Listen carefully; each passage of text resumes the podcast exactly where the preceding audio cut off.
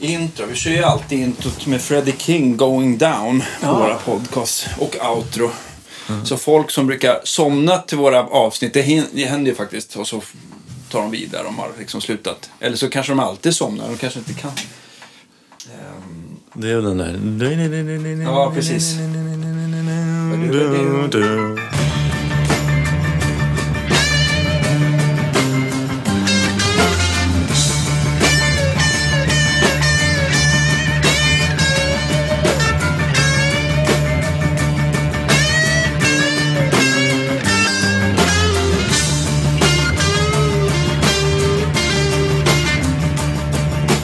Ja, så, blir de, så vaknar de alltid till outro som är ganska starkt. Och så, kan de inte somna om klockan två på natten.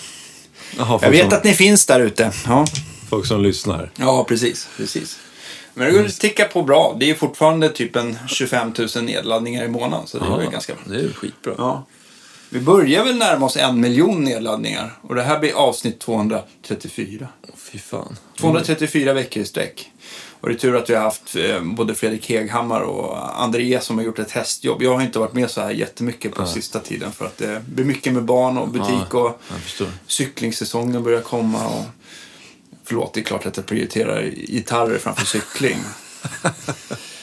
Men välkomna till Guitar Geeks podcast, mina damer och herrar.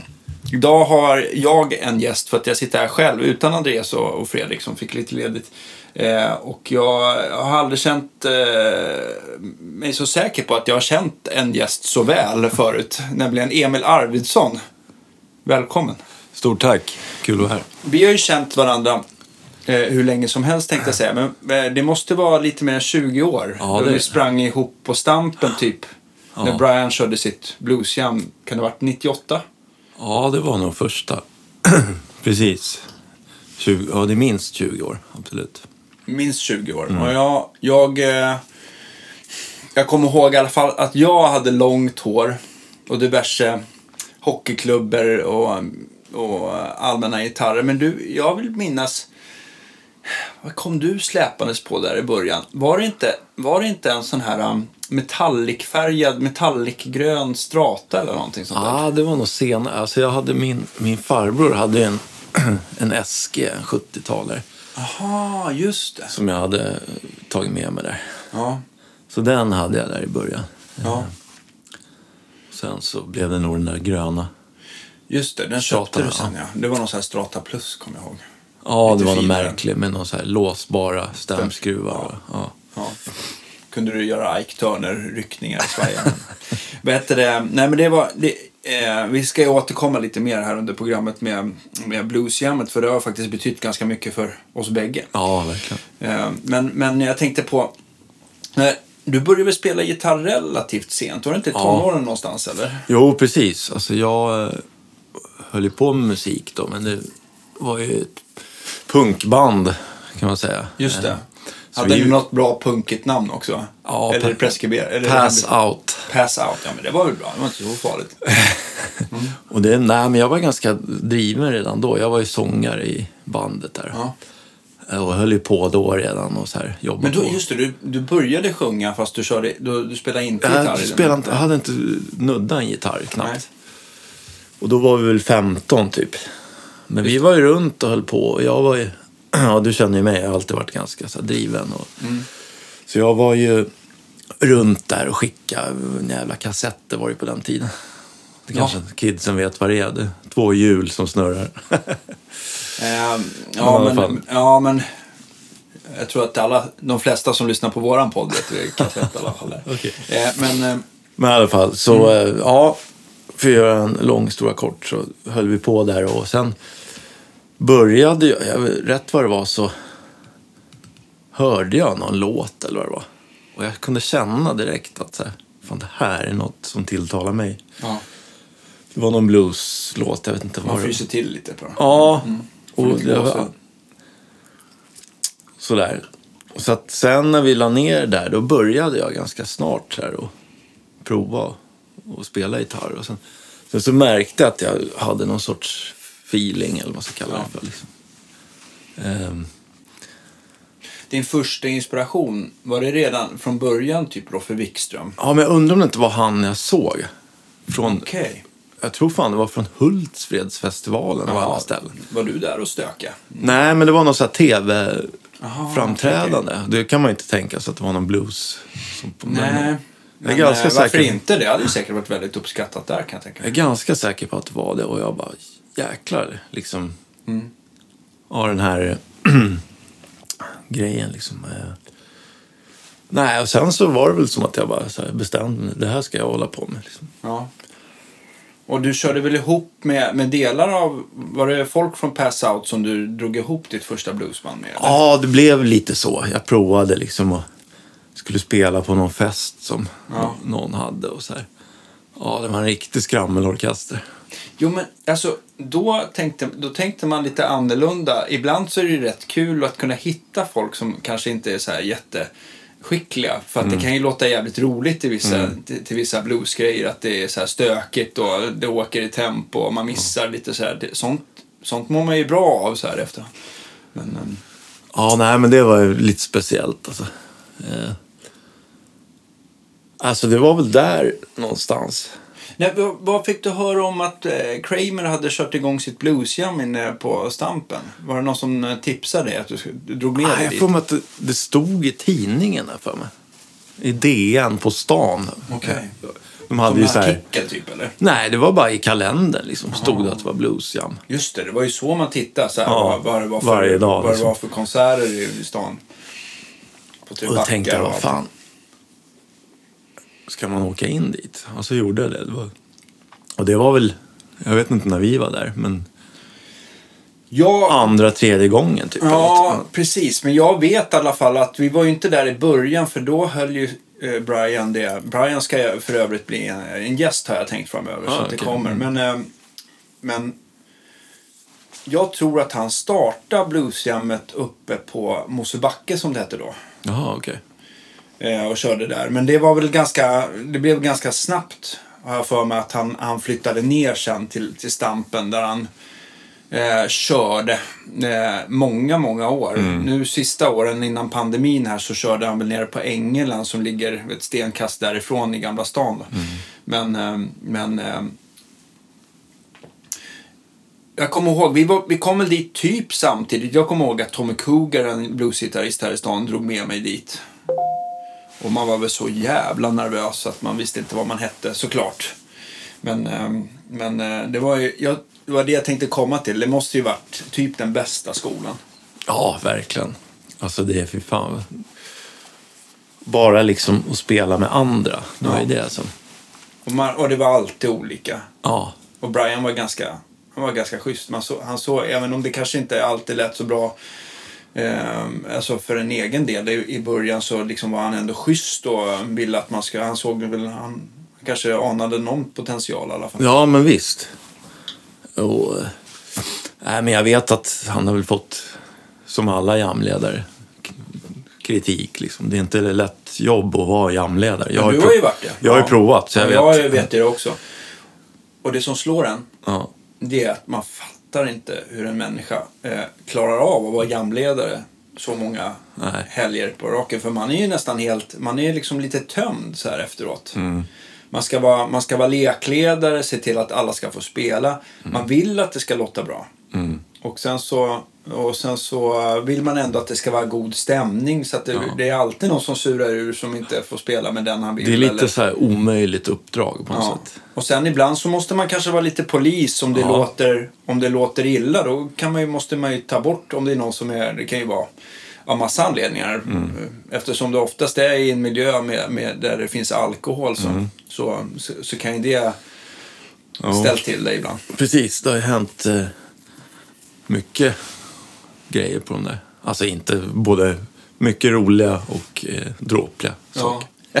Men, men var det inte, jag tror, jag kommer inte ihåg, men jag vill minnas det som att man åkte in där typ varenda helg. Ja, Så om han körde, han körde inte alla helger på, alltså under julledigheten och kanske varenda sommarhelg. Men det måste ju varit, det måste ju ändå varit en 40 plus jam på ett år. ja visst. Och man var bara där typ nästan varje lördag. Ja, det var ju som en utbildning på något sätt. Liksom.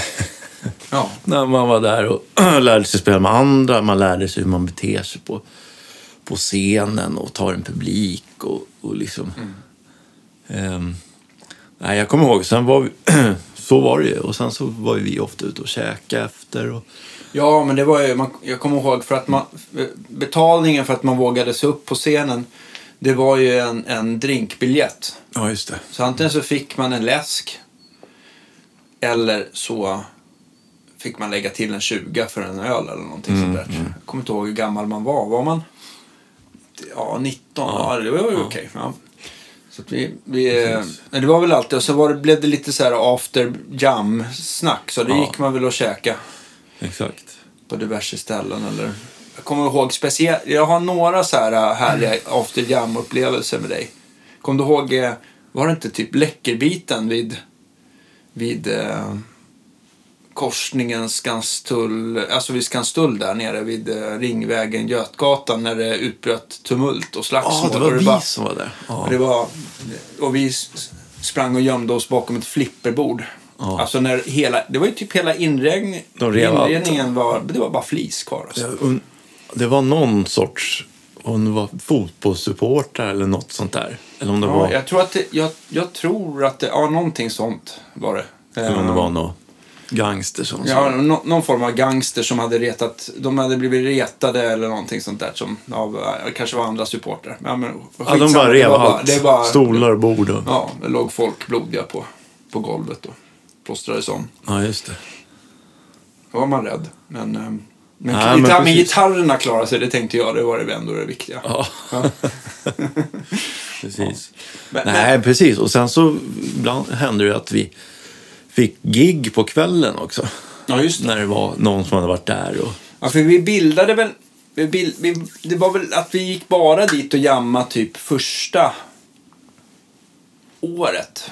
Jag kommer ihåg att jag var, blev med. Jag, jag hade ju någon replokal i Kämpetorpsskolan här utanför, alltså i Älvsjö. Eh, utanför Stockholm. Eh, Där ett band eh, eh, med Tommen och, och lite annat eh, folk. Eh, vi körde, det var väl det som blev Mercury Blues Band så småningom. Men vi körde lite grann. Men vi startade väl Young Guns typ efter ettårsjubileumet. Var det inte någonstans Jag tror det, ja. Du, jag, Emil och sen så hade vi eh, olika bas och trummor. Mm. Tommy Morberg var ju med ganska ofta. Ja, Micke Johansson för att nämna en annan hjälte som har spelat med allt Ja, och alla. visst. Björn Vitanen. Jag kommer inte ihåg, vi hade ju så himla många. ja. Och basister var det ju allt från ja, Affe Östlund till... Eh, nu står det helt stilla. Jon Åslund hette han va? Ja, just det. Han var med och spelade. Ja, Torgil var väl med och spelade trummor också. Ja. Men det var ju både, vi tyckte det var fränt efter ett tag med kontrabas, kommer jag ihåg. Så att det var, vi valde väl lite det. Alltså prioriterade det framför elbasen sådär.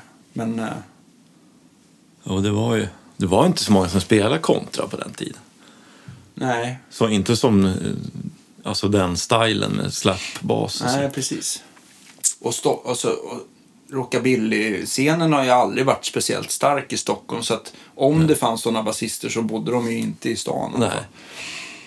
Så att, ehm, Ja, det kanske var så det var snarare. ja, men alltså just i 90-talet om man tittar på så här rockabilly-scenen. Då var det väl, har jag allt, då var det ju väldigt starkt, typ så här Enviken i Dalarna. Eller jag tänker också på det här, um, de här Jack Baymore och de som uh, huserar nere i Uddevalla-trakten. Och sen så har det ju varit stort i landet överhuvudtaget, Småland och sådär. Så att, ja, det finns mycket med Tail Records och allt möjligt.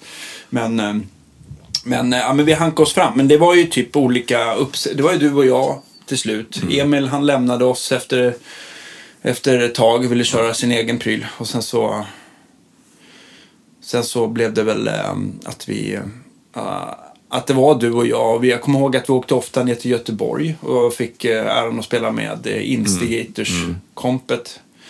Magnus Landshammar, Vinerö, eller så var det väl, uh, vad hette han, Erik? Kvick. Kvick? Ja, just det. Det var kul. Ja, nej men fan vi körde ju igång ordentligt. Det var ju liksom det som gällde. Det var ju det enda vi gjorde i princip. Ja. Vi repade hemma i min villa, kommer jag ihåg. Ja, eller om vi var i Brandbergen någon gång också, jag kommer inte ihåg. Ja, strunt samma. Nej, jag kommer ihåg, vi, ja, vi repade i, hemma hos dig, det kommer jag ihåg. Och sen, Men du var ju så otroligt driftig på att fixa gigs också. Vi ja, gjorde- men liksom jag...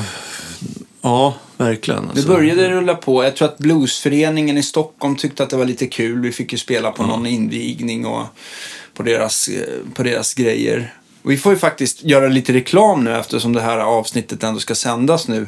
Eh, eh, par dagar innan påskafton när vi Ah, ska ja, spela okej. Mm. streaminggigget från Fasching med Youngas. Som vi inte har spelat med sedan 2004 tror jag. Ja, och då var det, innan dess var det lika länge också.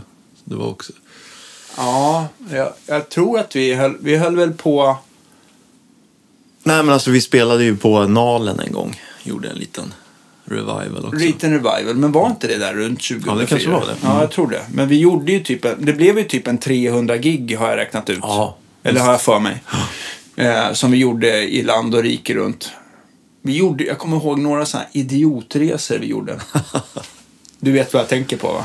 Drop Ja. Köpenhamn, ja. Precis. Ja, Mm. drop in. Vi hade ju, vi hade ju, tag, vi hade skramlat ihop till någon, till någon eh, skeva band. Mm. Eller Dodge, jag kommer inte ihåg. Eh, vi lastade den full med all backline.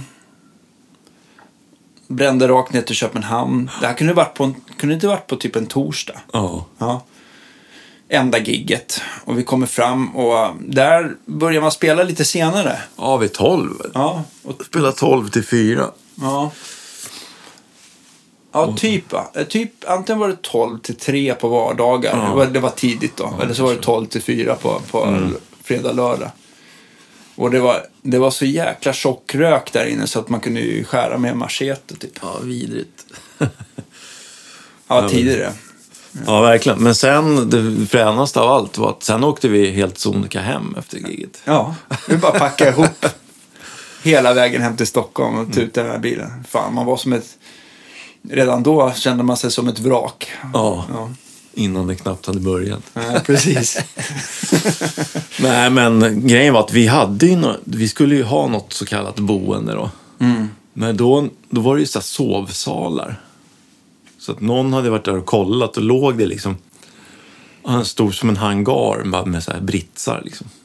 Med alla möjliga Det var, det var, fan, det var, det var, konstiga så, människor liksom. Det var lite för fint för oss. Vi ville gärna. Ja, precis. Så att vi sa det att vi, överlåter våra platser till någon annan. Sen så åkte vi hem istället. Ja, jag tror att de, de fixar väl något enkelt hotell så småningom. Men eh, de här första turerna var... Ja, det var någon sån här dormitory eller vad det kallas för. Så här Ja. Sovsalar liksom. Typ härbärge. Ja, och ibland så ville vi bara över gränsen och så tog vi in på något vandrarhem typ i Helsingborg. Men eh, ja, det var, Ja, men det var häftigt. Det var och jag har tänkt på det, vad kul att de andra, de var ju lite äldre. Ja, som ja, men det är, de är ju ändå 60-talister. Ja. ja, men de hängde ändå på och, och tyckte det var kul liksom. Så här. De var ju inte så här jättemuntra sista kilometrarna hemma. Nej, men det var, det var inte vi heller, säga. Så att, Vi hade i alla fall en förmåga, till, till skillnad från vissa andra i bandet, att, att, att lära oss hur man sover i bil. ja, fy fan. Ja. Jag tror Micke inte kunde sova en blund oavsett. Ja, det var nog så. Ja, det var något sånt där. Kanske har fel, jag vet inte. Men det, ja, roliga minnen. Men jag tänkte på inspirationer förutom Roffe. Vilka, vilka började du lyssna på där tidigt? Nej, men det var ju han då. Sen så... Nej, sen så kom det alla när jag började spela gitarr. För jag höll ju på... Jag började som att jag övade ju till skivor hemma liksom. Just det. Eh, så det var allt möjligt. Deep Purple och det var... Eh, hade vi mer? Ja, men det var massor med, med gitarrist. Eh, Sen så upptäckte jag Stevie Ray Vaughan också. Ja, just det. Och sådär. Har väl aldrig direkt varit så influerad så, men, men alltid återkommit till, det än idag. Nej, men alltså Stevie var ju ja. fantastisk. Och jag tänker också att Stevie var väl ganska bra om man tänker att, att eh, som en liksom lite så här inkörsport Ja, till, till blues. För att han var ju lite rockigare och lite ösigare och lite mer än många av de här liksom B.B. King och mm. det gardet liksom som var lite mera eh, inte puritanskt, men det var liksom lite ösigare. Så jag kände, jag som kom från hårdrocken så blev det ett mycket var det ett lättare steg att ta via liksom Gary Moore, Stevie och sen Ja, så det. landade man över på Ja, men precis. Eh, men sen så, och man, han var ju en fantastisk artist. Alltså. Jag kan än idag sätta på så här, klipp och bara så här. Elmo Cambo. Ja, men precis. Alltså, det är bara så här, och en trio. Eh, jag vet inte, bandet är väl, ja, det är, det är väl... Lite Sala-rakan. Men, Nej, men liksom, det, det är kompetent, men det är inte det svängigaste med kompet kanske. får just det här liksom att det är som en raket. Han bara startar och så, så bara Ja. stiger och stiger. Och stiger. Liksom, det är coolt. Helt... Jag kommer ihåg den dagen du kom, kom till mig och var eh, minst lika i extas. Det var när du höll i en röd skiva. Vet du vilken jag tänker på? Ja, men med Sven Zetterberg. Ja. Jajamän. Blues from within. Tycker jag fortfarande är den bästa skivan han har gjort. Men det, Ja, men det, är, det är inte alla som håller med. Men Jag håller med. Ja, men faktiskt. Det är något, någonting med den där skivan som... Ja, men just bara öppningsspåret. Jag kommer ihåg att man tappade hakan just av så här, typ Plenty of Everything. Mm. Det var så fruktansvärt jävla bra. Det finns ju på Spotify om ni vill in och lyssna. Men Ja. just, just eh, där tidigt. Ja. Och att den är inspelad i en kyrka också är coolt. Just det, det är typ nere i Mönsterås. Ja, Kristianopel heter det. Kristianopel. Och bara det namnet, det låter som det är i, Detta Mecka. i, ja. som i USA. Där har de massor med... Det kan heta så Nasaret och Mm. såna bibliska namn på vissa småstäder är det väl, eller byar. Liksom. Ja, Kristianopel har jag inte varit i, men det är, ja. Mm. Ja, men där i kyrkan spelar de in den där. Men det är också bra, för jag tycker det som är roligt med de där inspelningarna som jag tänker på vissa låtarna, det är att de ökar i tempo. Men det är så otroligt bra feeling i låten. Så att många hade ju stekt det bara, vi ökar lite här, några BPM och det här kan vi inte behålla. Men, men liksom, det de har behållit är ju liksom den här spelglädjen och, och, och nerven. Liksom. Vilket är vad det handlar om i blues. Ja, men liksom, faktiskt sådär. Och det är klart att det är ju inte... Man kan ju tycka, framförallt vi som, när man frontar, att man liksom... Just när man ska stå och sjunga och spela samtidigt och Mm. om låten bara eh, liksom skenar i tempo. Mm. Det är ju inte... Till slut blir det ju ganska krångligt att hålla reda på bitarna. Men, men eh, just att, att, att, det var, att de behöll feelingen och, och jag tycker soundet också är jävligt ballt på den där skivan. Ja, Ja, men precis. Skoglund på trummor och... Ja, man hör ju honom. Uh, Han får feeling och skriker i micken. Ja. Ja, i, på varje film. Ja. Ja, den är lyssningsvärd. Och jag kommer ihåg, där kom man ju... Jag tänkte att man liksom kom i kontakt för första gången för mig med så här slide blues. Mm. Tyckte man ju fränt. Men, eh, men, men redan då, så även om vi har gillat här, samma plattor och samma skiva så var ju, blev ju du lite mera du blev ju lite mer inspirerad eh, av de här Chicago bluesen som var, inte mollig, men hur ska Ja, man men säga? Men jag tänkte så här som Magic Sam till Ja. exempel var ett så här klockrent exempel. Ja, men lite mer så Otis Rush. Soul-bestänkt. My, mycket slow blues och nerv liksom. Lite mer så här... Eh, ja, men lite mörkare blues kanske, Ja. man ska kalla det för. Och jag ville ha glatt och tjoigt. ja, det skulle vara swing och boogie. Nej, men sen, det var ju kul, för jag tror att också med Young Guns blev det ganska bra. Man kan ju tycka med många band att det kanske blir lite same same, men Ja. med att vi hade lite olika Ja, det var väldigt populärt. populärt så blev det nog ganska, ganska mm, eh, varierat ändå. Jo, men det... Precis. Alltså, vi hade ju liksom två lådor att, att hämta ur på något sätt. Ja, precis. Så att det var ju... Ja, men det var, ja, men det var uppskattat. Men jag, vi, kom inte, vi kom inte så mycket förutom Danmark. Ja, vi var ju på Åland. Var vi över till Finland någon gång? Det tror jag. Ja, jo. Var det? Det var väl va? Jag Kommer inte ihåg. jag Men, eh, måste, Vi har ju spelat i Finland, men det här är, det, Ja, är- men det är många gig sen. Och många år sedan också. man måste tänka vilket band det var. Eh, precis. Men vi var på Mariehamn i alla fall. Det, det räknas ju på Åland där. Mm.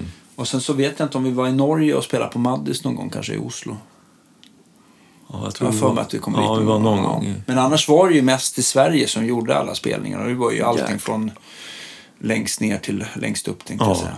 Men mycket här i Stockholmsområdet givetvis. Och det var alltid kul givetvis när man fick, man fick spela med... Jag tyckte alltid att det var roligt att spela med olika folk. Även om jag fattar, ibland så hade vi så här folk som ställde in med kort varsel och så skulle vi lösa det. Vi löste det. Det var väl aldrig att vi fick ställa in. Nej. Men, men jag tyckte vissa... Vissa, eh, vissa trummor och bas var väldigt... Eh, var, jag tyckte det var alltid var väldigt roligt att spela med olika för att man kände att man fick... Eh, det gav en alltid feeling på ett eller annat Ja. sätt. Precis. Och, så, och just att det har funkat liksom så här. Och det, folk frågar om det ibland. Så här, men hur kan ni spela med några som ni aldrig har spelat med? Liksom? Ja, det är väl det som är lite bra Mm. med, med, med tolvan där och blues. Att, det är att eh, folk har väl en liten låda med, med, ja, Mm. med stilen och sådär. Så. Sen blir det ju lite som det blir. Alla har ju sin personliga touch på det. Men, Ja. men det funkar ju liksom. Nej, men precis. Alltså, jag började ju lyssna på... Det blev ju mer och mer alltså, soul blues. Alltså folk som sjöng. Vilka hade du som favoriter då? Jag vet att du spelade upp eh, en hel del så här Southern Soul och, och sånt där. Och jag fattade liksom inte riktigt då. Då tyckte jag... Då, då, då gav den mig inte så... Eller man hörde ju att de var bra på att sjunga. Men du vet ändå så här att musiken inte berör en. Det kom liksom lite senare. Nej, men det började ju med att först var det ju folk som sjöng och spelade gitarr. Alltså typ Little Milton, att det är Ja, en soulsångare och en bluesgitarrist som, Ja, just lite det. den, ja, som Sven gjorde också kan man säga. Ja, det var ju mycket soul där. Det är liksom flyter emellan där lite. Eh, vad blev det sen? Ja, men sen blev det ju ja, B.B. King och det blev eh, alla möjliga. Men sen senare så började vi lyssna mer på rena sångare då, typ. Eh, Jag tänkte på Don Bryant. ja, en men precis. Det är fortfarande en favorit. Och det är alltså då Ann Peebles man, är än idag. Aha. Är de gifta faktiskt. Om jag inte missminner mig. Ja, just det. Och hon låg också på High Records i början. Och det, de var väl ganska stora på just den Southern Soul-ådran Ja, liksom. eller hon, hon blev ju en jättestjärna. Men han har ju aldrig blivit någon. Sådär. Men han har faktiskt gjort någon sorts revival nu på senare år. Okej. Som många har gjort och släppt en ny skiva på. Undrar om det inte var Alligator eller något. Mm. Släppte på. Ja, men fortfarande ett aktivt bolag. Vad Nej, men liksom det som var grejen med de där sångarna, vokalisterna, det var att Jag ska bara ta ett kaffe. Precis samma sak som jag upplevde med bluesgitarr första gången jag hörde det. Var som att de uttryckte den här feelingen fast med rösten då istället. Mm, just det. Det var det som var så fränt tyckte jag. Och liksom... Eh, jag kommer ihåg låten, nu kommer jag inte ihåg artisten, du får nästan fylla i. Men en som, en som verkligen eh, eh, får till det tycker jag är väl han som gör den här Reconsider Me. Och han Ja. heter... Ja, det är ju eh, Johnny Adams. Ja, alltså det är så jävla bra.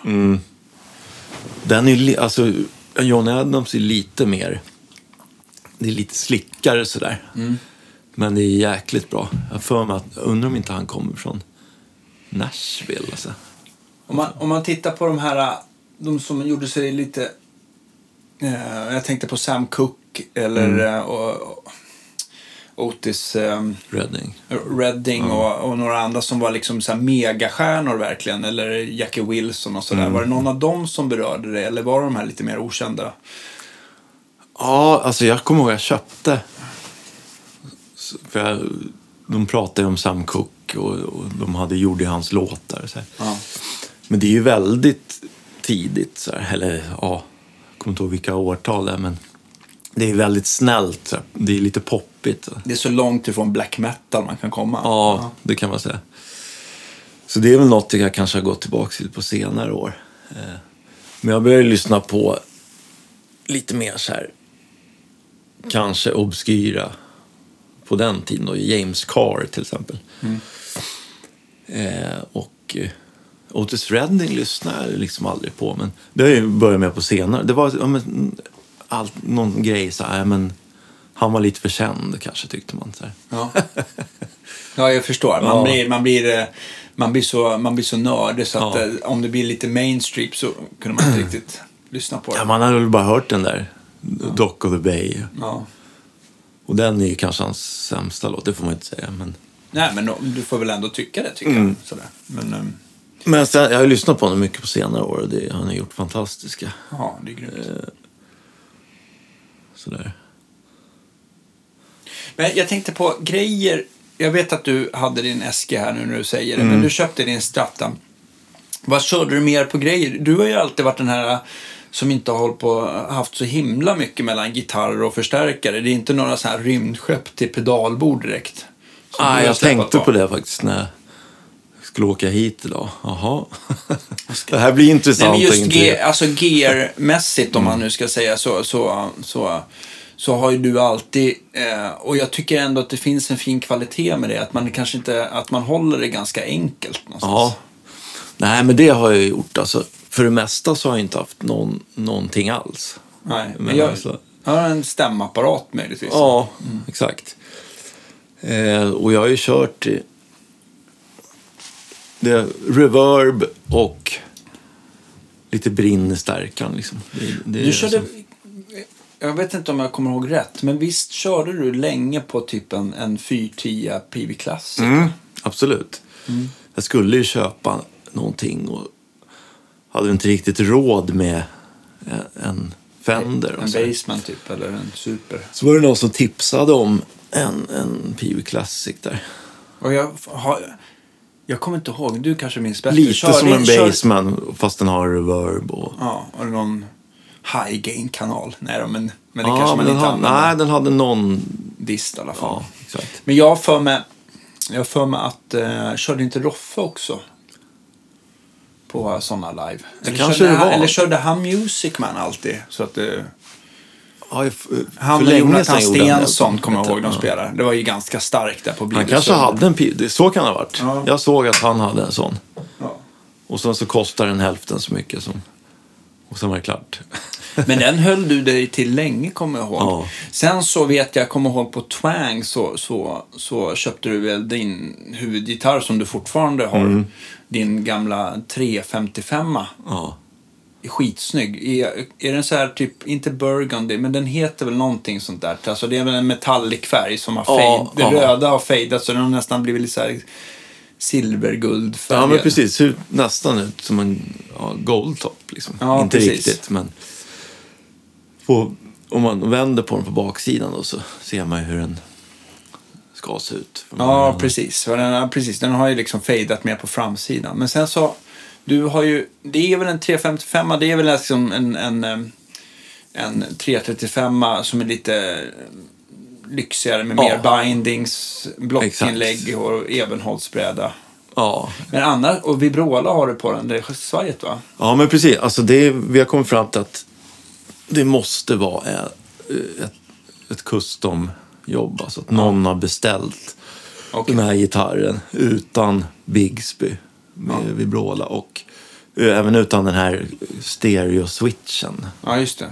Jag vet inte vad det heter exakt. Men... Ja, men jag tror att den heter Veritone. Ja. Den här som kunde, och den är ju inte så kul så det var väl bra. Ja, alltså de har någon eh, en gång tiden, 64 har för mig att den är ifrån. Är den så tidig? Jag har för mig att den Eller har lite, 67 har inte den så här kanske. lite smalare hals va? jag har den. Och det kom ju där runt senare 60-talet. Sen som den är 67 eller 68. Ja, Det är möjligt. Ja men det är där någonstans Mm. i alla fall så det är inte så viktigt men. Men ehm, den, eh, den var, den låter ju helt grymt bra. Ja, jag har att det är originalmickarna de brukar, Ja, det de är är det. bra Ja. så är det ju liksom, det finns ju ingen Det är originalmickarna. Det är väl... Det är lite fixat med den. Det är, det är liksom en, en player så. Den har ju använts i alla år. Jo, men alltså man, har ju, den, man rostar ju ner dem där till slut. Precis.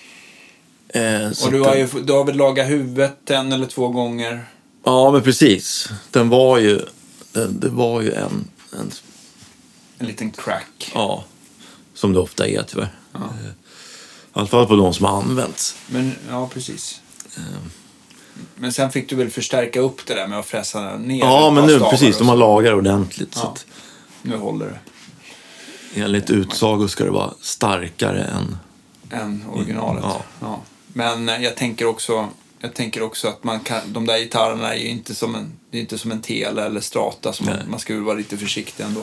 Ja, det är ju, man är ju livrädd. Alltså det, det räcker ju i princip med att den rasar i caset från stående. Så, Ja, eller hur? mm. Jag vet inte hur det är nu, men så var det förut. Men har du någon annan gitarr att spela på i dagsläget? Är det den och, eller har du någon Strata kvar eller? Ja, jag har faktiskt, jag hade ju en Strata som jag, Ja, du hade flera Strata kommer jag Ja. Någon Japan och... jag har haft lite annat emellan också. Jag hade ju en Harmony där också ett tag. Rocket heter den. Just det. Mm. De är Men- lite speciella att spela på Rocket. Just att de har ganska... I stallet, det- strängarna sitter så otroligt tätt liksom. Ja, jag kommer ihåg att det var noll sustain i alla fall. Noll system. Ja, men perfekt när man ska spela Jag kommer ihåg att det var bara så här. slow blues. Ja, Man fick verkligen planera. ja, det dog direkt. Nej, idag har jag bara den och, och, och jag har en Dan Electro som jag köpt av Sven för övrigt. Eh, en grön som, som jag spelar slide på. Då. Just det. Och vi stämde ju lite olika. Jag körde oftast öppet D och du drog med den och Gustav. körde öppet G. Mm. Men nu har jag, by, jag har bytt lite fram och tillbaks Ja. mellan D. Det är lite, D är lite råare sådär. Det är lite råare och sen så är det väl lite enklare att kompa runt det på något sätt tycker Ja. jag. I och med att man kan spela mer med öppna strängar och sånt Ja, där. precis. Ja, ja. Jo, precis. Kan jag Annars an- blir den tjocka strängen, den blir inte överflödig, men man får ju Och så kan du ju spela mycket på öppna ackord och strängar Mm, i, i. D-stämning. Det är ju det som är...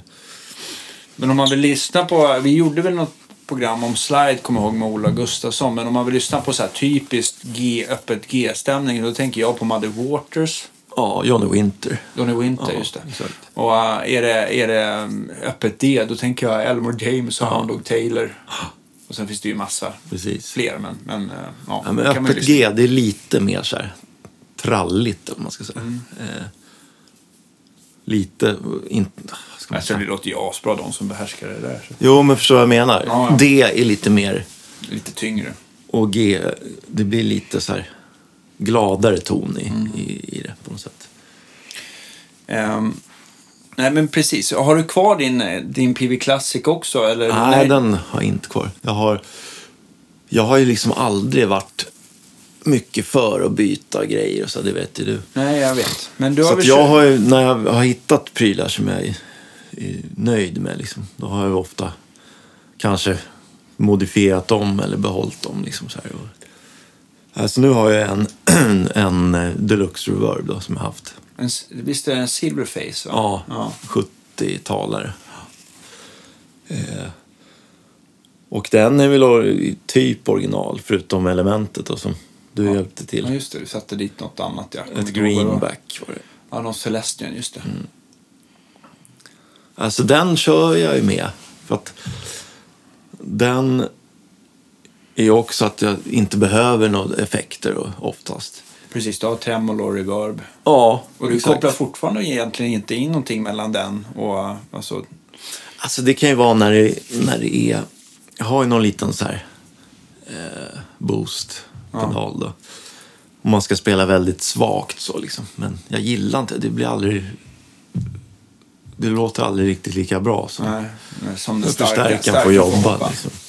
Det finns ju en annan grej eh, som man kan göra. Det är ju att man köper någon sån här form av eh, någon form av loadbox eller någon sån eh, som eh, den här som jag har där borta i skåpen, den här silencern från eh, Tube Amp Doctor. Men det finns ju massa bra från, eh, jag tänker på de svenska Masterplant till exempel. Så här som man kan, man kan liksom sänka volymen mellan slutsteget och högtalaren. Man kopplar emellan där. Jaha, det blir som en, Som en, som master break, liksom. liksom. Ja, lite grann. Fast den, ja, den hamnar väldigt sent. Så den tar hand om en hel del av volymen då. Och sen får du stärkan poppar på som vanligt fast man kan...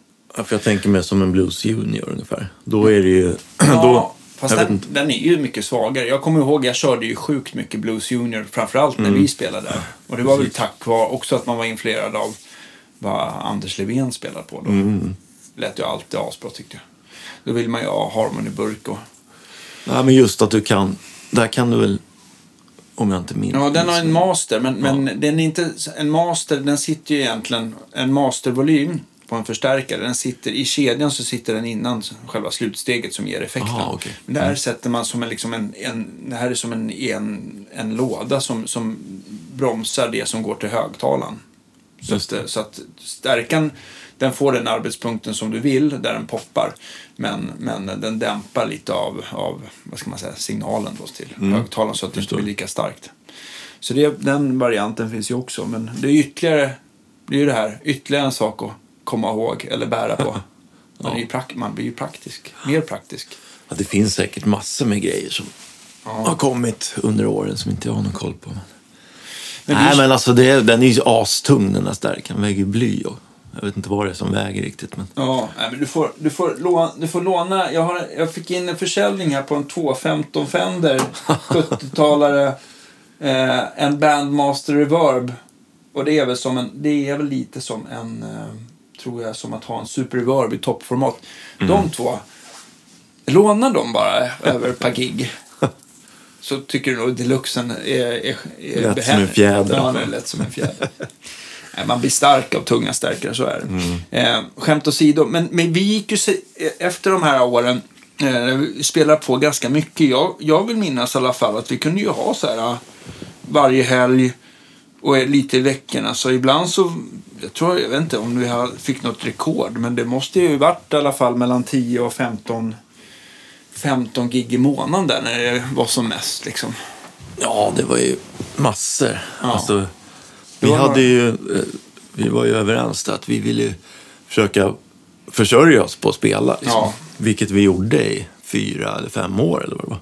Ja, jag för mig ja, precis. Det började där 99 tills vi la ner 2003-2004 i alla fall. Eh, Så det var en jäkla massor och mycket Ja. tvivelaktiga tillställningar var det. Ja, ja, precis. Det finns ju. Men det var mycket som var kul också. Ja, det, Eh, mest, det mesta var kul. Även när det var jobbigt så hade vi väldigt roligt. Liksom. Ja, precis. Men roligaste gigget vi gjorde. Jag för mig att vi, vi spelade inte någon gång på Åmål. Vi tyckte Ja, det var väldigt kul. Va? Mm. Eh, minns jag. Eller jag minns flera spelningar. Jag kommer ihåg när backdropen lossnade och ramlade ner på vår trumma. Alltså sådana där saker. Nej, men vi satsar verkligen, som, alltså. när-. Grejer som skiljer sig. Vi var ju mycket, det var ju mycket så här, gå ut på stolar och bord och med bardiskar och sånt där. Jag har till och med R kvar från att gå ut på bardisken, men det kan vi ta någon annan gång. Ja. Eh, eh, men eh, eh, ja, det var jävligt roligt. Det var ganska showigt tror jag. Mm. Ja, men det var... Och just det här att det blev en slags... Det blev liksom en, en liten så här äh, att vi gav bränsle till varandra på gott, eller på gott, mest Ja, gott, men verkligen. lite på ont. Att det blev lite så här, det blev tävling fast vi ändå höll på med olika skiss.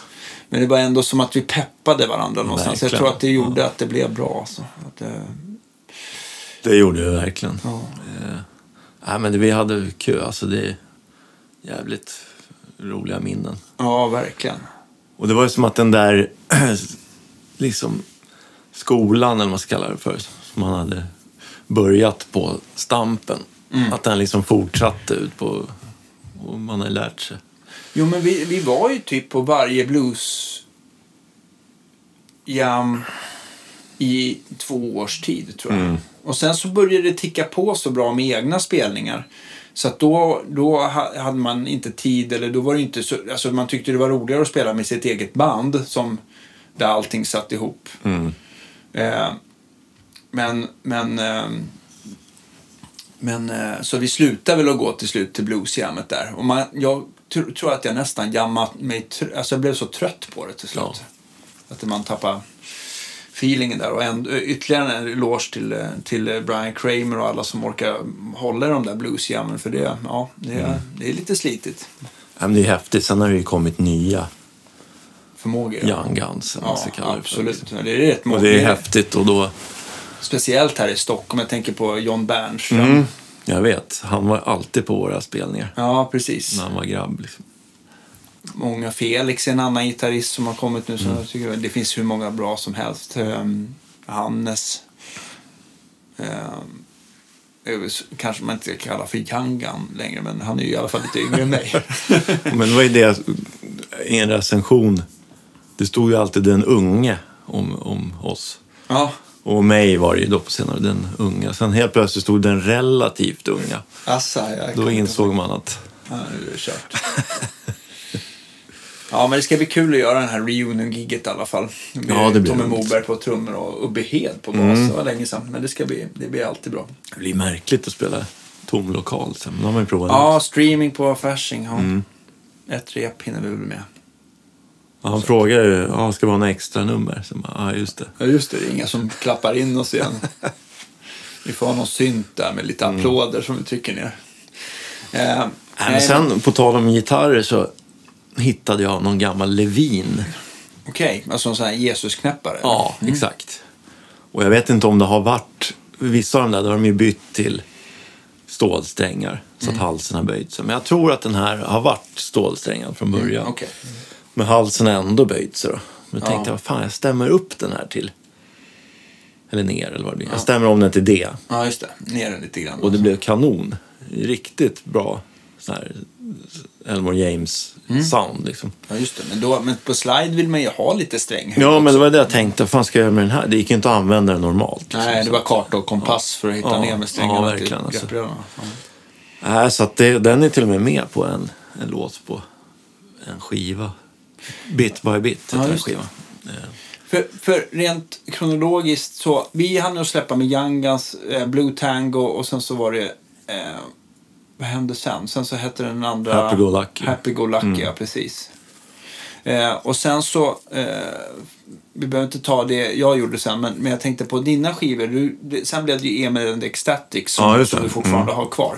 Och var det första plattan som hette Bit by Bit? Eller ihop Nej, det? den första hette bara Emland Ecstatics. Okej, och den körde du väl på samma skivbolag, Scana då va? Ja, men precis. Eh, det var ju så. Och det funkar ju bra liksom. Jo, men det var en bra deal och det var, Ja, men det precis. var kanon på många sätt. Alltså. Nej, och sen ska vi se. Den och sen blev det bit by bit. Mm. Så det är väl fyra fullängdare vi har gjort tror jag. Ja. Vad har du haft för sättning med, har det varit samma liksom med Ecstatics i alla år eller har du, har det bytts ut mycket? Nej, inte så mycket alltså. Det, det, vi har bytt trummis och... Ja, i och för sig har vi bytt ut 50% av bandet. Ja, men, men, äh, men Bendix, ähm, Ja, Bendrik har alltid varit har med. alltid varit med. Ja, precis. På Och han var ju där. med även på... Han spelar ju orgel då. Ja. Eh, nu när jag lyssnade på våra gamla låtar inför Just gi- det. gigget här. Då var ju han med som gäst där Just det, faktiskt just på det. en skiva. Han, hade ju, han spelade ju då med, med Magnus Josefsson som vi har haft i podden äh, med blues, äh, Addiction. blues addi- addiction. Just Ja, det. just det. Mm. Men ja, svin, jättebra. Mm. Från Uppsala. Ja. Vokaler, antar jag. Ja. Men sen var det Tom Steffensen i, i början där. Som, Ja, och Hasse, Hasse Eriksson på bas. Ja, exakt. Och sen har det, idag så är det Daniel Olsson spelar trummor och Mats Hammarlöv Ja, just det. spelar bas. Mats Hammarlöv har ju förflutet med Knockout Greg and Blue Weather. Och spelat med massa annat också givetvis. Men, Mm. Gnesta. han, det som är roligt med Mats tycks också, han, han har den här feelingen på scen som, som, som, som många i och för sig har. Men han tycker jag nästan har det extra mycket. Att han är så här, han nästan boostar den, alltså feelingmässigt. Man, får, man får sånt härligt pepp av honom på något sätt. Verkligen. Jo, men vi... Det funkar. Ja, han Ja, han spelar också- ju liksom... En, Men ni, men ni sitter väl ofta och pratar prylar liksom? När det gäller basar och gitarrer. Alltså, vad, jag, vad jag menar Du är är att, ironisk, att, att han, ja, är superironisk. För han har väl kört samma jazzbas i alla år. ja.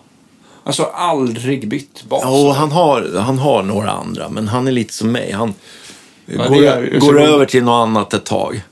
Och sen insåg han att fan, det här var ju sämre. Och så Mm. går han tillbaka till Jag har ju också prov, kört med strata så här till och från. Ja.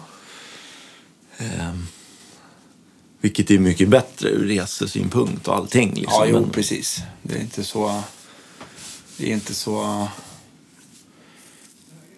Ja, men det, jag håller med dig. Det, stratan, eh, alltså tvingas man, den går ju att skruva isär om man måste lägga ner någon Ja, men precis. resväska och sådär. Det fan det är dyrt att checka in instrument. Ja. Så Nej, man gör är ju vad man smugg- kan för att spara lite pengar. Och du har smugglat in lite... Ja. Hoppas det är ingen från SAS eller liknande som lyssnar. Ja, men det, det är preskriberat nu. Nej, Nej, men, eh, precis. Jag har fått göra det liksom. Ja. Just på grund av det här som vi pratade om, att Ja. den är så himla känslig. Och... Men däremot den andra har ju skruvat isär.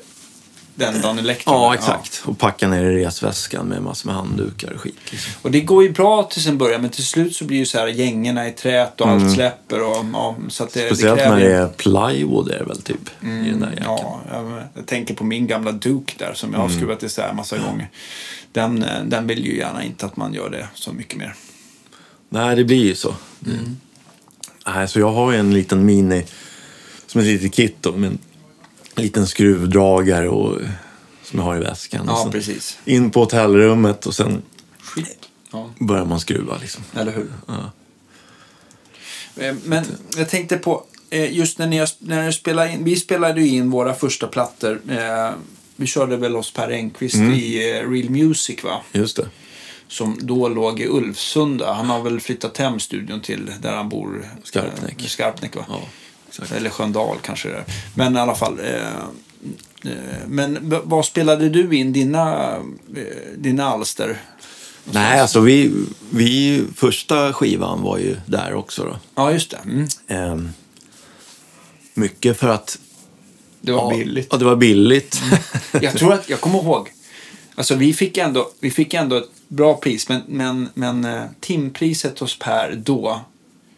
Var en hundring i tim, eller ja, 165. 105 150 tror jag han tog. Och sen fick vi rabatt på det om vi bokade flera dagar. Alltså fatta vad billigt. Det, är liksom, det var billigare än att hyra en replokal. Ja, visst.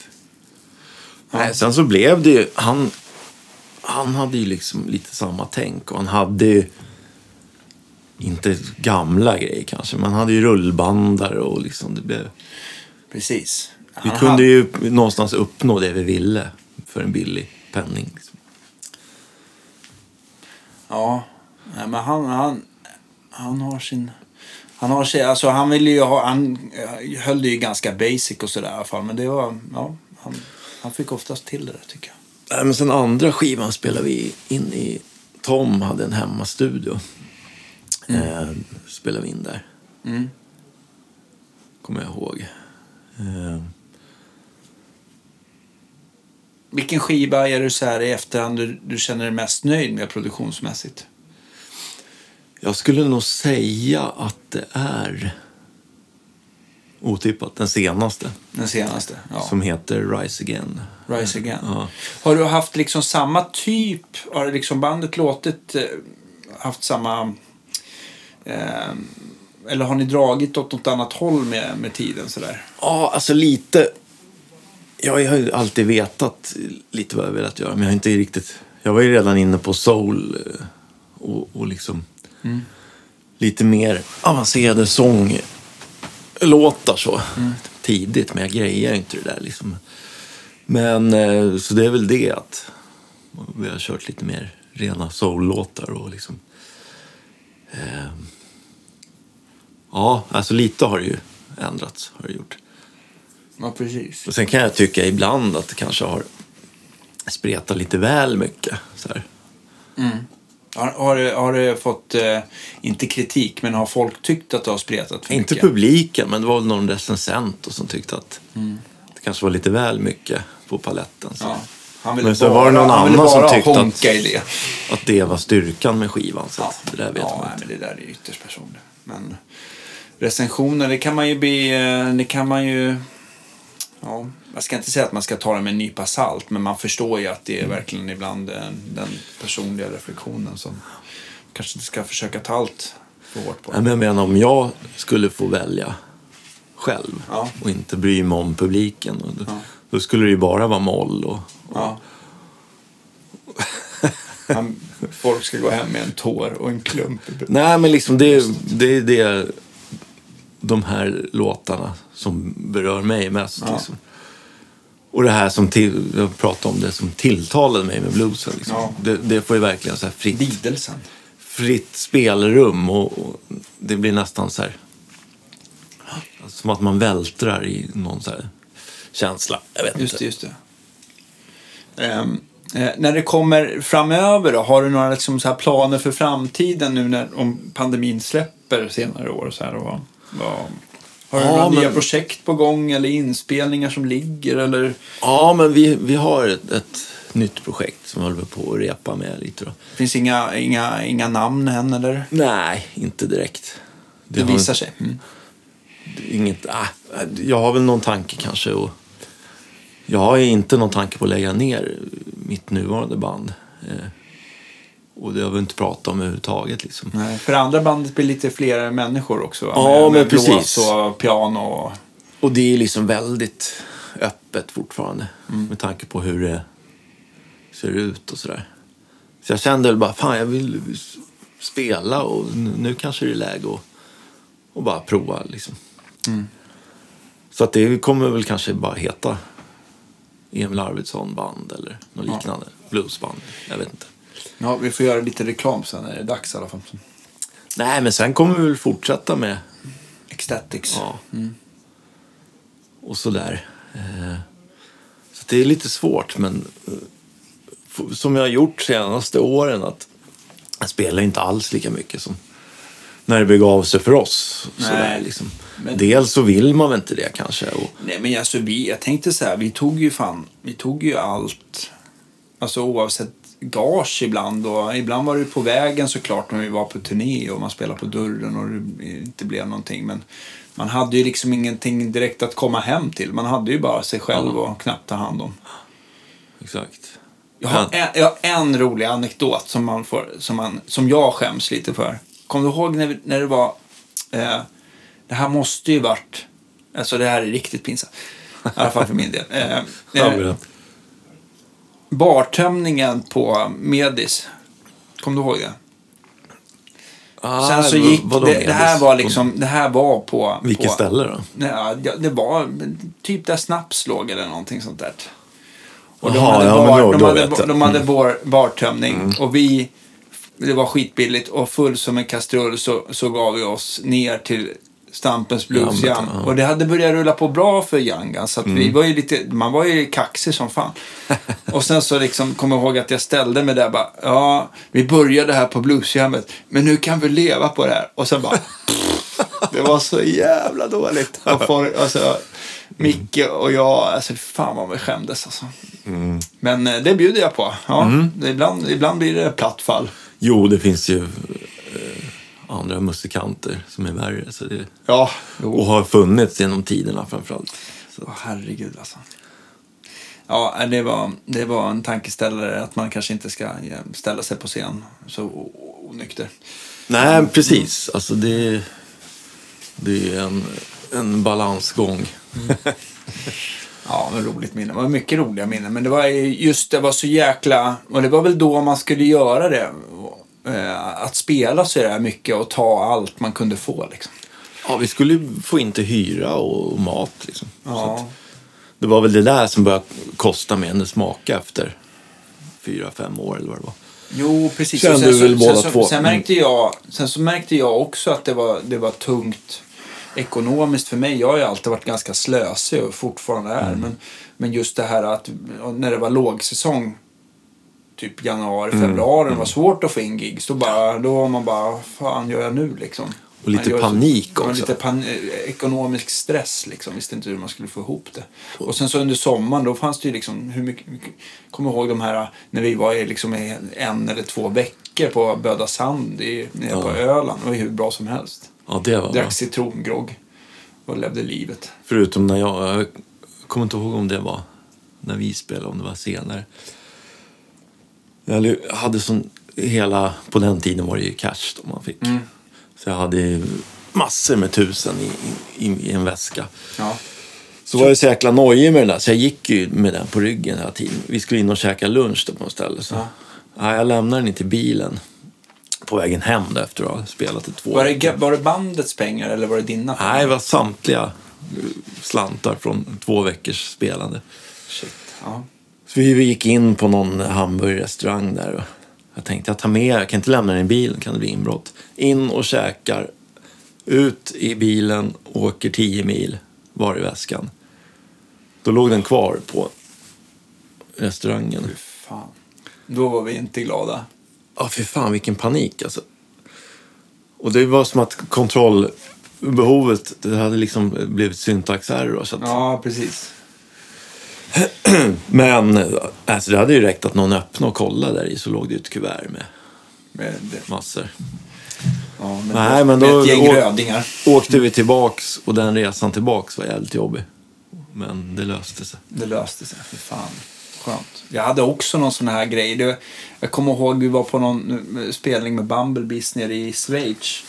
Och, och det, var kal, det var kalas givetvis efteråt. Och sen så, så, så, så frågade vi arrangören bara, nej men, eh, för det var också cash som gällde. Va, Men när, kommer, när får vi gaget? Bara, Ni ska ha fått gaget. Så här. Bara, nej men vi har inte fått gaget. Och så blev det så här, han var ju så otroligt tankad och så otroligt säker på att han hade gett oss gaget. Och vi hade inte fått någonting. Och till slut så var det en, någon, någon, någon tjej i sällskapet som hittade det där kuvertet med vårt namn på. Mitt inne bland alla andra tomglas liksom. Ja, alltså. herregud. Så, ja. Det var inte så kul heller. Men ja. Jo, men i alla fall så... Nej, men det, det var väl då som jag... Hur var det? Man var ju hemma mest i veckorna. Liksom. ja. Jag jobbade lite extra på musikaffärer Ja. då givetvis. Jag såg jobbade på- ingenting. Jag satt hemma och bara försökte bomba. Ja. Få en gig och liksom... Ja. Men du var ju otroligt driftigt. Ja, men precis. Men det blev nästan eh, sjukligt. Och då, när det inte gick, liksom, ibland var det att det var svårt. Liksom. Ja. Började få panik, liksom, så här, att Ja. hur fan ska det bli med allt? Och, Jo, vet, om man det- har den läggningen. Så. Men vi hade, alltså jag tror att också så här, vi hade väl varit på de flesta, inte alla ställen, men du vet man kan ju vara på samma ställe en par, kanske tre gånger. Men till slut så blir ju så här arrangören, han vill ju, de vill ju boka in annat också, för det finns ju massa andra band liksom. Så att till slut så blev det ju liksom lite, det blev svårare och svårare. Och Ja. vi, vi hade ju inte den turen att det liksom lossnade hade det lossnat i Norge som det gjorde för Knockout Greg and Blue Weather, de åkte ju dit stupet i kvarten och det var väldigt bra ekonomi i Norge. Nej, Ja, den, det- alltså, det hade ju dött av i Norge lite när vi höll på. Ja, det hade... Det var ju inte samma. Eh, jag vet inte hur det kom sig, men det var inte så mycket spelningar i Norge. Det vill jag minnas. Eh, Så att vi missade ju den där högkonjunkturen, man ska kalla för. När det var mycket spelningar och bra betalt. Ja, dessutom. just det. Men det var precis några år innan, Ja, där, slutet på ja. 90-talet. Ja. Ja, jag tror att Norge, jag vet inte om det är så längre, men då var det väl nästan så här typ 300 bluesföreningar att åka runt Och varenda by hade Ja, och uppstyrt. Och, Och liksom, Hell och det fanns ju hur, Nidar och så, det fanns ju hur många stora bluesfestivaler som helst där liksom. ja, precis. Så att, eh, nej, vi, och vi kom inte ner till Tyskland heller, vilket de var duktiga på, och, och Finland och sådär. Men det, Mm. nej. Nej, men För Sverige räcker det liksom... Det går ju en stund, men det räcker ju inte riktigt till. Och framförallt inte nu längre. Nu är det ju svårt Ja. att få in gig på vägen i veckan. Det är ju... Ja, dels det. Och sen nu idag, det är ju, man är ju, har ju en helt andra premisser och Ja. hur det ska vara. Och man blir ju... Man åker ju inte hem efter gigget i Köpenhamn. Nej. det är så, så långt har man kommit. Nej, men så det har rullat. Alltså, vi har ju spelat massor också med, under de här åren. Med Ecstatics, ja. Vi hade ju tioårsjubileum här för ett par år sedan. Liksom. Just Ehm, Så vi har ju varit runt hela Europa i princip. Liksom. Mm. Ehm, Och sådär. Men det är, ju- man har ju valt, det är det är ju ingen kommersiell genre direkt. Nej, precis. Det är ju... Men det är, ju- jag vet inte, någonstans eh, från början så bestämde jag mig för att det är det här jag ska göra. Liksom. Annars får det kvitta. Precis, och man vill gärna... Det, det tänker jag också på när man har frilansat och gjort några så här popgrejer och sånt där. Och Vilket är kul. Men, eh, men eh, ändå så här att man trivs på jobbet med det musikaliska. Och, och att det just med det här med blues och rock'n'roll att det är lite fria former. Att det blir... Det gör ingenting om gitarrsolot blir lite kortare, lite längre eller låten drar iväg eller så. Men eh, ja, det passar mig. Nej, sen har vi kompat lite folk också. Just det, vilka har ni? Eh, Ja, men det har ju varit Roffe då. Roffe, Ett par ja. gånger och Sven några gånger. Just det. Men det har väl funkat bra? Ja, visst. Det har varit kanon. Båda. Eh, eh, jag känner ju båda. Ja, Sven har ju tyvärr gått bort. Men... Ja.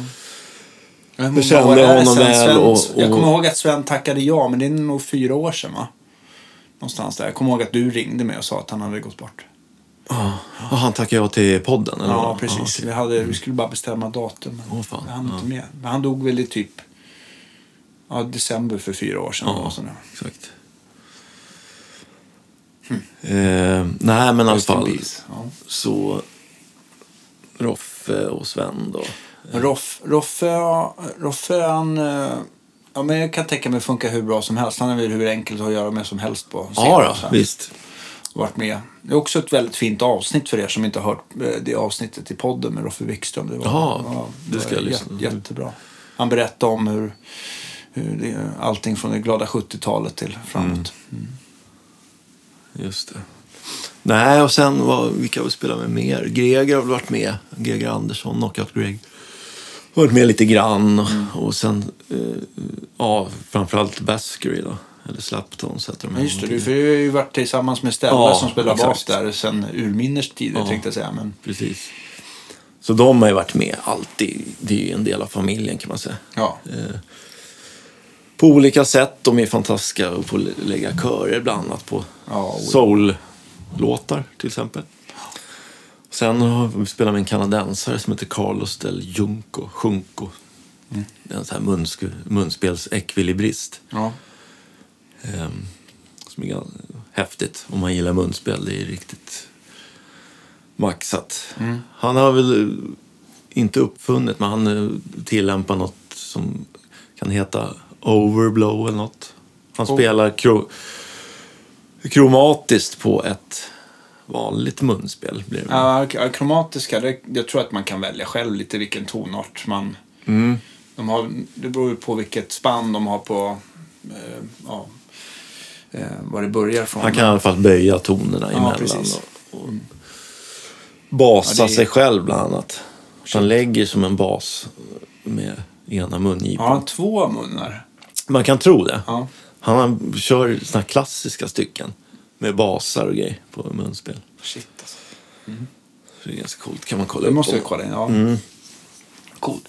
Men när jag tänkte bara, för att vara lite så här, eh, just för att runda av det här med gear-grejerna Mm. för dig.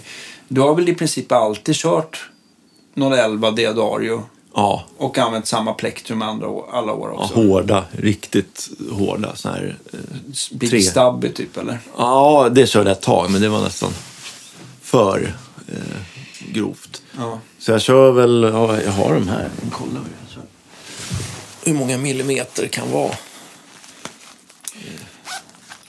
Men du, har, du släpar inte på någon effekt eller over där? Ja, just det. Nu är det typ så här en- 1,40 eller 1,15 eller så. Så låter det. Vet du, men det, det är inte... Vad ska jag säga? Det är inte... eh, Du släpar liksom inte på några effekter alls om du, om du får någon flyggigga och inte kan ta med stärken och sådär. Nej, jag, det är ju, alltså jag är ju reverb-torsk. Ja, så det måste finnas det istället. Ja, så att det ser jag till att eh, kolla då att, att det är servat och det funkar. Och... Nej, annars är det ju lite så här, vilket det har säkert varit till min nackdel många gånger. Att man vet ju inte vad man får liksom på, på festivaler och så där. För någon förstärkare och... Man, det är inte alltid så här jätteroligt Eller man kanske vet vad man en får, liten men- trött, trött twin reverb. Nej. Nej. Nej, så det har inte varit... Jag har ju haft en någon boost-pedal. Det är någon sorts Tube Screamer-kopia typ. Okej. Mm. Som jag Så kunde använt, som jag kunde ha använt för att... Trycka på lite. Ja, exakt. Få lite häng. Nej, men annars har det varit eh, slide-gitarren. Då är det något 13 eller om det är 14 eller vad det är. Just det. Och det är väl en sån, det är väl en sån med enkel cutaway och eh, två mickar och sen så har jag för mig att den är grön, så här pastellgrön Ja, typ. exakt. Eh, Fan, Det låter hette, coolt de här lipstick-mickarna. undrar om de hette Not Even Slinky eller någonting. Not even slink. Jag ja, tror det. det. Är, ja, 11 till... Vad är det? 11 till 54. Nej, typ. elva, de är grövre. 11 är det inte. Not even slink. Jag har de här utanför. Jag får mig att de är 13 till 13. någonting. Ska vi se. Ja, just det. De där känner ni igen va? Är de 12 till 56. 12 till 56? Ja. Okej. De är det nog fan. Med plain 24 på G-strängar. Det är, det är bra för Albert King-bändarna. Och så, jag är lite slarvig på att byta strängar också, så att, som du vet. Ja, det, det är ingenting du gör gärna varje dag i alla fall. Nej, dels, jag tycker inte det låter något bra när de är helt nya. Nej. Eh, Men jag har blivit lite bättre på det där faktiskt. Av de här... Av de här eh,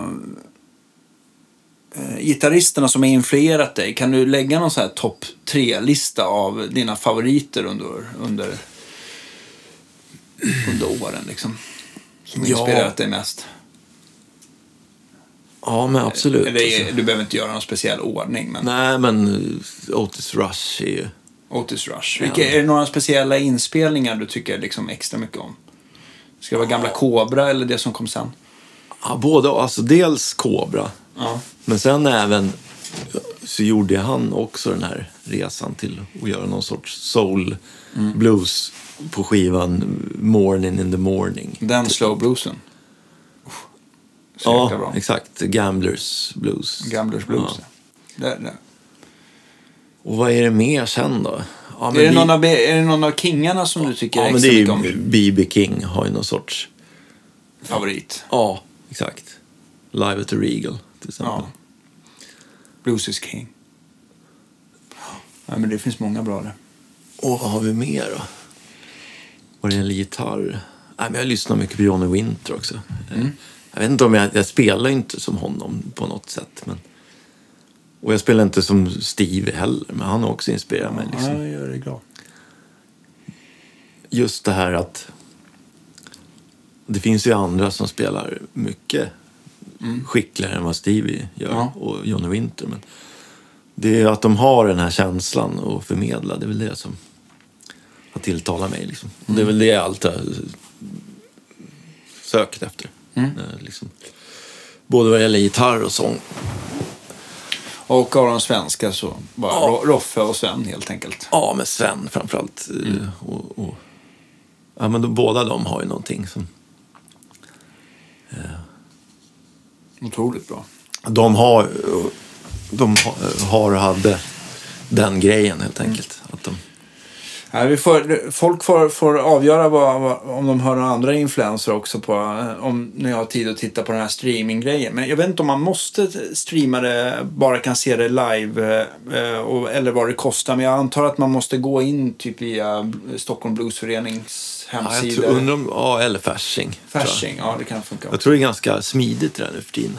Det är bara en länk typ. Ja, man, precis. Men jag vet inte om man måste, eh, om man kan lyssna på det. Ja, just det, det är väl från Fasching. Men jag vet inte om man måste liksom ser det live. Se det live eller om man kan lyssna på det i efterhand. Och sen, nu ska jag inte, kanske jag gör bort mig här, men jag för mig att det är gratis. Ja. Men man kan donera. Man kan lägga en slant om man vill. Ja, precis. Om vi tycker rätt. Ja, ni får se. Men det ska bli jäkligt roligt att damma av. Vi har ändå inte spelat på, på um, över 15 år. Så att det, Nej. Och sen nu har man inte spelat överhuvudtaget på.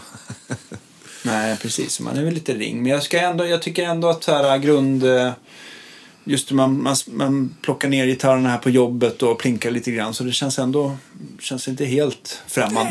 Nej. Nej, det är inga problem. Sen får man väl, man får väl skärpa sig lite inför inför giggen och sådär. Och så Tommy Moberg och Ubbe Hed i radarparet nummer ett på Ja. bas och trummor. Så det, det kommer bli bra.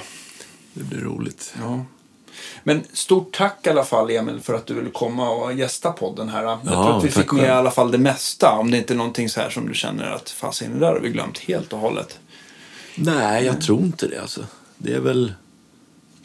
Ja, vad framtiden där då. Ja, men det, precis. Ja, men det är väl att...